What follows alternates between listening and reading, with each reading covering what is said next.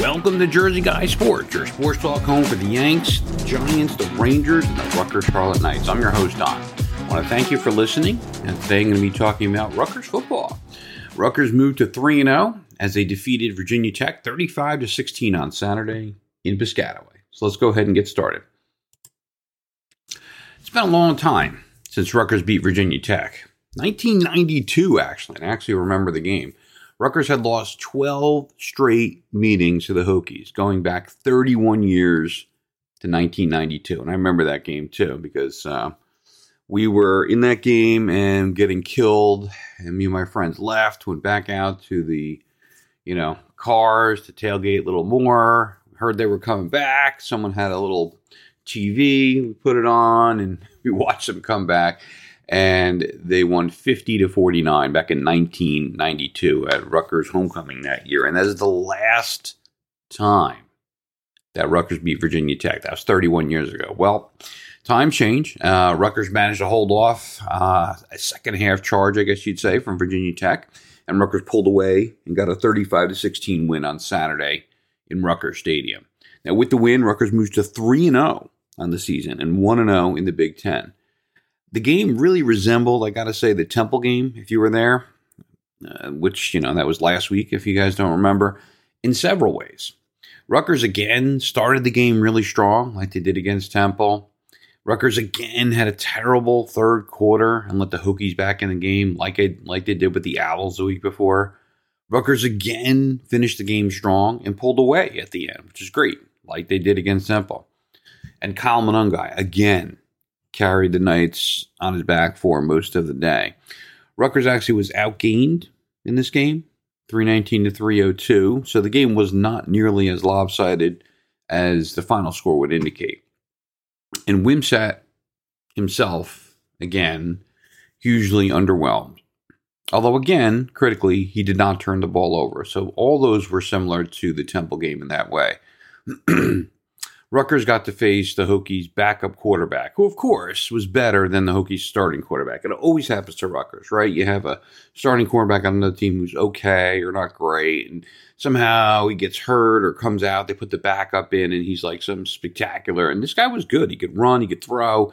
Rutgers had their hands full with his backup quarterback, and certainly, you know, it's not that it was unknown prior to the game, but it was a concern, and it certainly turned out to be a concern. But, you know, Rutgers D did play pretty well most of the game, you know, except for the third quarter again. Rutgers was up 21 to 3 at halftime. You know, this is due mostly to a really early turnover on Virginia Tech's part. They fumbled on the first possession of the game.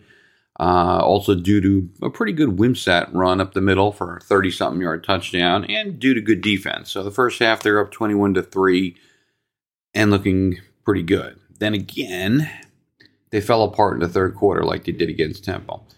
The offense was extremely conservative in the third quarter. Just run, run, run, run, run. The defense gave up some big plays. And it was 21 16 by early fourth quarter. So this was kind of concerning for Rutgers fans. But once again, Rutgers turned it on in the fourth quarter, ran the ball down the Hokies' throats, ended up winning 35 to 16, due mostly to Kyle Monangai, I have to say. I would say if you're looking for takeaways on the good side, the best takeaway is that Rutgers has showed some resilience now, really, twice in a row, right? In the fourth quarter of these games that you think back as Rutgers fans, you know, you can feel it, right? In the third quarter, you're winning, all of a sudden, you know, the, the pendulum starts swinging the other way. You know, you you don't get a call, you miss a tackle, right? You drop a pass, like all these things happen uh, your defense is starting to get gashed, and, and, up and down the field, the other team goes, and you and you can feel the momentum swinging. In past years, it would have kept going, and Rutgers would have probably lost the game. And you remember last year's Nebraska and Iowa games? Oh, they were just disgusting, where you just felt like you couldn't do anything to change the momentum back. This year, twice in a row now, Rutgers just sort of grabbed momentum by the throat and shoved it down the other team's throat. Two weeks in a row. Now, I know Temple is not some great team, but, you know, Virginia Tech is an actual Power Five team with a pretty good defense. And um, the offensive line really stood their ground and manhandled them in the fourth quarter. And I think that's a really good sign for Rutgers. And I think it differentiates this year's Rutgers team from last year's Rutgers teams and the ones before it.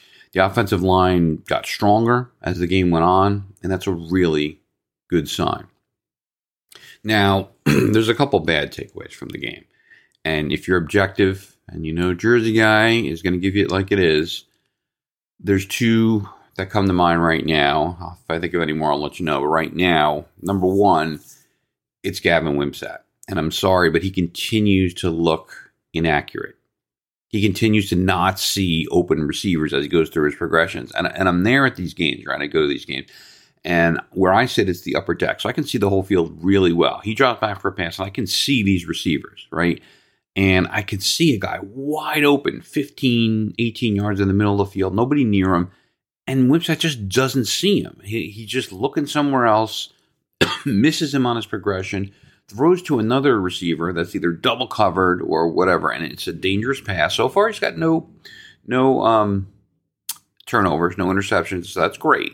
But a couple that should have been interceptions, if, if we're going to be honest here. But the point is that when he goes through his progressions, he's not seeing open receivers, number one. Number two, he continues to be inaccurate when he does throw. There's so many throws on Saturday where they're just behind him, they're late. I mean, he's throwing to the wrong receiver too many times. I am happy that he's not turning the ball over. We'll see how long that lasts. As we get into Big Ten play with really good defenses, this is going to lead to turnovers if he doesn't change something soon. Rutgers can only go so far running the ball and trying to play just really good defense. Let's face it, guys, we're not going to win many Big Ten games in that fashion. We need a real quarterback with real accuracy. And so far, it does not appear that we have it. Again, in spite of all the articles, I'm contending otherwise. You, you, you read the, the Star Ledger, you read other um, other things online, and they're saying, oh, improvement by Wimsatt, and you, and you hear Schiano saying it a little bit after the games, and my eyes are not matching what I'm reading. So I don't see that much improvement. What I do see is no turnovers, and that's a big thing. But I do not see that he's any more accurate. He has a tremendous arm, right? He can he can throw off his back foot and throw it 60 yards. The guy really has a cannon for an arm. But so far, I don't see any improved accuracy. And unfortunately, I'm not seeing him reading the progressions very well at all. Again, maybe it might have to do with the new offensive coordinator this year. I kind of doubt it. Um, I find myself just counting the days to AJ Surace gets here. He's a recruit and he's a senior in high school this year. He's coming into Rutgers next year and he's really, really accurate, different from from Wimsatt. Um, I don't know that he would actually play next year, but I know that he's coming to Rutgers next year, and I can't wait for you know that day because right now I'm I'm really concerned that we do not have a quarterback who can you know play when the pressure's on and throw the ball accurately right? We can only go so far with a running game. to put it as clear as day, against Virginia Tech on Saturday, Wimsatt completed seven whole passes. Seven. He completed seven passes the entire day. We won the game 35 16, and he completed seven passes. And he threw for all of 46 yards on Saturday. 46 passing yards. Seven completions for 46 yards sucks. It's not going to win any big game, Big Ten games, and that's for sure. And Wimsatt has to show real improvement here soon, real improvement, right? So the first negative takeaway is Wimsatt. The second one that I wanted to talk about is our third quarter performance in these games. Whatever fucking halftime adjustments or non adjustments we're making, suck monkey nuts because we continue to look like dog shit in the third quarters. And I don't understand why. Now, this is two games in a row where we're doing well up until halftime. We come out and we look like there's another damn team on the field. Some of it has to do with conservative offensive play calling, for sure, particularly in this game, but not all of it. Our defense seems to be at its worst in the third quarter, right? And it's not because of the offense, as some would argue. And this is the time where, you know, I'll restate again for the record my Jersey guy's standard retort to this, you know, the defense was on the field too long. Ridiculous arguments, right? And if you haven't heard it before, my stance is really clear. 99% of the time, trying to blame the offense for a bad defense, the defense being on the field too long, is moronic, right? You know how the defense can get off the field? Stop the other team on third down. Then you'll be right onto the sidelines. When the defense is on the field too long, almost every time it's because they can't get off the field because they're not good enough to stop the other team. if you're good enough to stop the other team, you won't be on the field. Now, certainly there's a very small, very small percentage of the time where, you know, late in the third, fourth quarters, if the offense had just been disgusting for your team and you really, really can't, you know, maybe your offense got three first downs the whole game and you're just really out there the whole time and you finally wear down that someone could say, okay, they were tired. But, you know, just after halftime in a game that you're winning 21 to 3, there's no fucking excuse you can make saying, you know, we were on the field too long. You were on the field too long because you sucked and you couldn't get off the fucking field and you couldn't stop them on third down. And honestly, that's the case almost every time that I hear one of these arguments. So the default position when someone says that, you know, they were on the field too long, the default retort to that is, yeah, because they stink and they couldn't stop the other team on third down. And, and if you read or hear otherwise, it's generally horseshit. So, okay, let's get back to the second negative thing, which I said was these lack of halftime adjustments and this dog shit third quarter from Rutgers offense and defense. So, yes, the defense was poor in the third quarter, again, all on its own, unrelated to the offense. So, we have to figure out the quarterback and we have to figure out a better way to play all around in the third quarter. I was impressed, certainly, with our offensive line, I have to say, almost all all game. I really was. Um, and particularly with our left tackle, Hollin Pierce, really, really good. I was actually watching him. He's a lineman. They had an article about him. he weighed like 450, 55 pounds when he came in.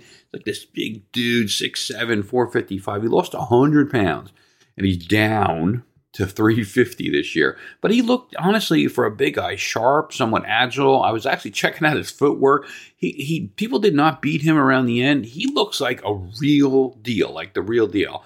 Hollin Pierce, he plays left tackle. He's number 72. Um, he looked good, and I, in general, I think the offensive line looked good. Um, they wore down the, the, you know, another defense as the game went on and they were their best late in the game, you know, and we'll see how that works out against, you know, better competition going forward. But we're not used to really seeing Rutgers pull away from games in the fourth quarter against big, you know, Power Five opponents. And they did it here. You know, they did fine against Northwestern. They did really good at the end of the game against Temple. Um, I'm not saying we have a good offensive line, but I'm saying it's better, and I think we have a good left tackle. Um, another good thing, Flip Dixon man, oh man, this is a portal transfer from Minnesota. He continues to look like one of the best transfers of Rutgers history. This guy really is a man. I'm telling you, after a brilliant first two games where he deflected a bunch of passes in big spots, made some big stops. In this game, Dixon had a beautiful, timely interception at the sideline on a ball that I thought he had no chance to get. Now, Schiano called him a man, and I really think he is. I mean, I don't know how he got this interception. From where I was, it was all the way across the other side of the field. It was hard to see. As, when the play ended, we were all looking at each other saying, "What? Where'd the ball go? How did it happen?" And then the ref signaled interception, and we were all like, "You got to be kidding me!" It was awesome. So Flip Dixon is really an important part of the Rutgers defense, and boy, oh boy, has he contributed so far in three games. So there's some positives, and there's certainly some negatives from this game a win is a win is a win, they say, right? And I'll take it. And I was saying that to my friends when I was there uh, before the game and during the game. I'm like, I don't care if we win 6 3. I don't care when it was 21 3 at halftime. I'm like, I don't care if it's 21 20 at the end of the game. I just want to get out of here with a win. And we did. So I'm happy about that. But there are those negatives that you really have to take, right? You have to understand, you know, where we are in this. It's a mixed bag, let's face it. Uh, we do seem, overall, if you step back and look at everything, we seem to have a Big Ten defense. I feel like we can be competitive on defense. You know, are we going to beat Ohio State, Michigan? No, we're not going to. You know, are we going to give up some some team scores in the 40s or maybe even higher? Maybe. It's just because we're not quite there yet. But I think we have a Big Ten defense. We seem to be building toward having a Big Ten offensive line. I don't think we're there yet, but we're not as bad as we used to be, excuse me, on the offensive line. Uh, we have the absolute, and I've said this before, best set of running backs in the Big Ten, bar none, maybe in the country. We have four of the best fucking running backs you'll ever see. Our, our running backs, we have depth as far down as the bottom of the ocean. Let me tell you, excellent, excellent running backs, right? We finally have a place kicker in Patel that I have confidence in when he goes out there. So there's some good things and better things this year. On the other hand, we might not have a quarterback. And That's just the biggest possible thing in the world. Um, and that's a critical flaw. It has to improve. We have any hopes of making a bowl this year. We have three wins now. We need to get to six. You know, we, we just you, we need a quarterback to help us. You know, you know, seven completions for 46 yards. It's not going to get it done, right? Um, it also remains to be seen what the state of our wide receivers is. You know, Ian Strong, you didn't really hear his name at all after that first game. Ja'Quan Jackson, that excellent transfer who had a really good game too. Again, didn't do much in this game, but it's hard to say that that wasn't more to do with Wimsatt than anything, you know, right? Because it's hard to know what the state of the receivers are because Wimsatt's so bad and we're not throwing accurately enough. It's just hard to know what we have at wide receiver. Um, there's some definite improvements so far, as I just detailed. How much still to be written? Now, first off, to, to challenge us is Michigan next week on the road. So all we got to do is beat the number two team in the country in front of the biggest stadium in the world. Uh, we have played Michigan pretty well in the last three years. Um, matter of fact, we should have beat them two or three years ago, and we lost a triple overtime after we missed a fucking overtime field goal. fucking Ambrosio to uh, that would have beat them. Um, so that's all we have to do. Just, just go on the road and beat number two Michigan on the road. No worries. Um, this is an especially good Michigan Wolverine team, though. Um, that's going to be looking to run the score up on us. So if it's you know 35 to 3 or 35 to 7 in the fourth quarter, believe me, Michigan's going to look to make it 52 nothing, uh, 52 to 3 or something because A, their coach is a dick, and B, they want to continue to be ranked highly enough to get back into the college football playoffs. This would be the third year in a row if they do, by the way. They've been in it the last two years. So Michigan is as good or better than they've been this year. So this will be the test of tests for us. This is Ohio State. So while I don't expect a victory next week, I do expect to see some competitive football. I'm hoping. Um, I'm not expecting us to be 4 0, but I really don't want to see a 52 to 3 score. You know, I, I want to see us in it at halftime.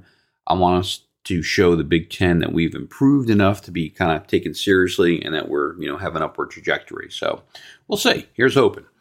And that's really all I have for you. So I want to thank you for listening to Jersey Guy Sports.